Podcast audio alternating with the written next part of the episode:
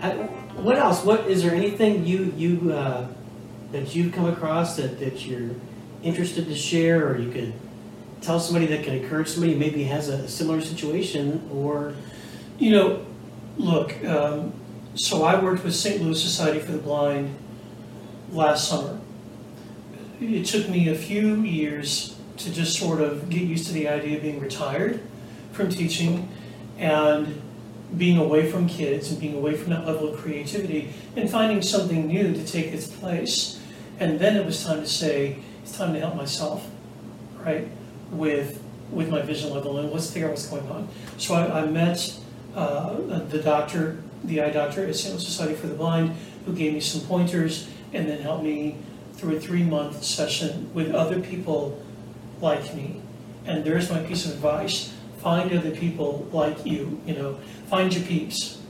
Because listening to people my own age, people who are older, people who are younger by quite a few years, all going through the same situation, even though we come at it from different angles. Some of us from cataract surgery, some from glaucoma, some from odd diseases, some from accidents that have occurred, some having to give up their doctor's practice because they couldn't see well enough to work with patients any longer, and just having an aide wasn't going to do it, right? Some of them giving up teaching. That was the that was an eye-opener, if you will, for me, because I met other people who were going through the same boat, and we have become friends. And I check in with some of these folks, you know, every week. How are you doing? What else have you discovered to use technology-wise that I should probably check into? All right. What else have you found just in daily living that um, you know that, that I should probably look into, or you know that you really enjoy? Um, because we do see the world in a very different manner. I met a gal through church who has my same vision level, and also left classroom teaching because of her loss of vision. And I tell you what, we were talking, and she said, "Okay, when you get in a car at night, even though you trust the person who's driving, because neither one of us can drive at night, okay,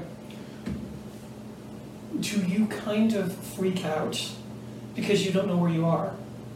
Yes. She grabbed my arm. She was like, "Oh my God, I have not been able to express that feeling to my husband for the last five or six years." And she said, "I trust him implicitly, but I feel like I'm just going through this empty space.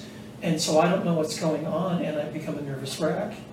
And I don't know how to relax and then just enjoy the ride, if you will." And I didn't think anybody else was having the same experience. Oh, honey, yes, I am. Yeah. Um, so I would say to anybody who's going through anything, vision loss, hearing loss, loss of a loved one, you know, you're grieving, find somebody who's also going through it and make them your best buddy.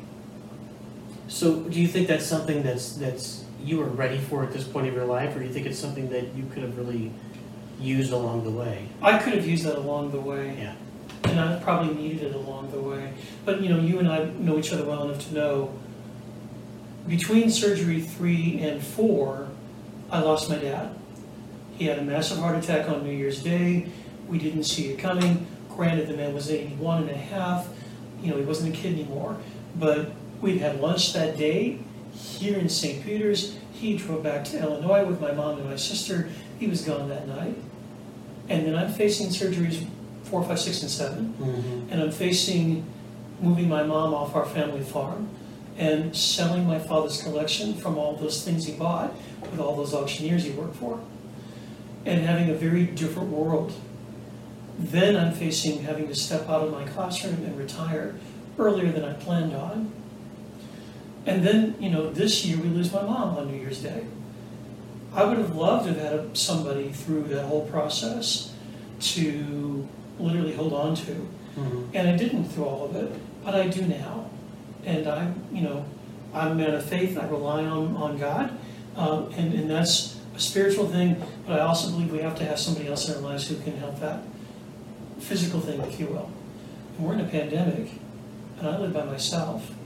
It's pretty hard to have a hug. yeah, yeah, yeah. You know, when you're distancing from six foot. And I'm not going to hug you, so. It's not personal. It's, you know, I, and I'm disappointed, but I'll live with it. I'll hug you maybe, maybe in twenty twenty-one. I'll there you go, yeah. Maybe.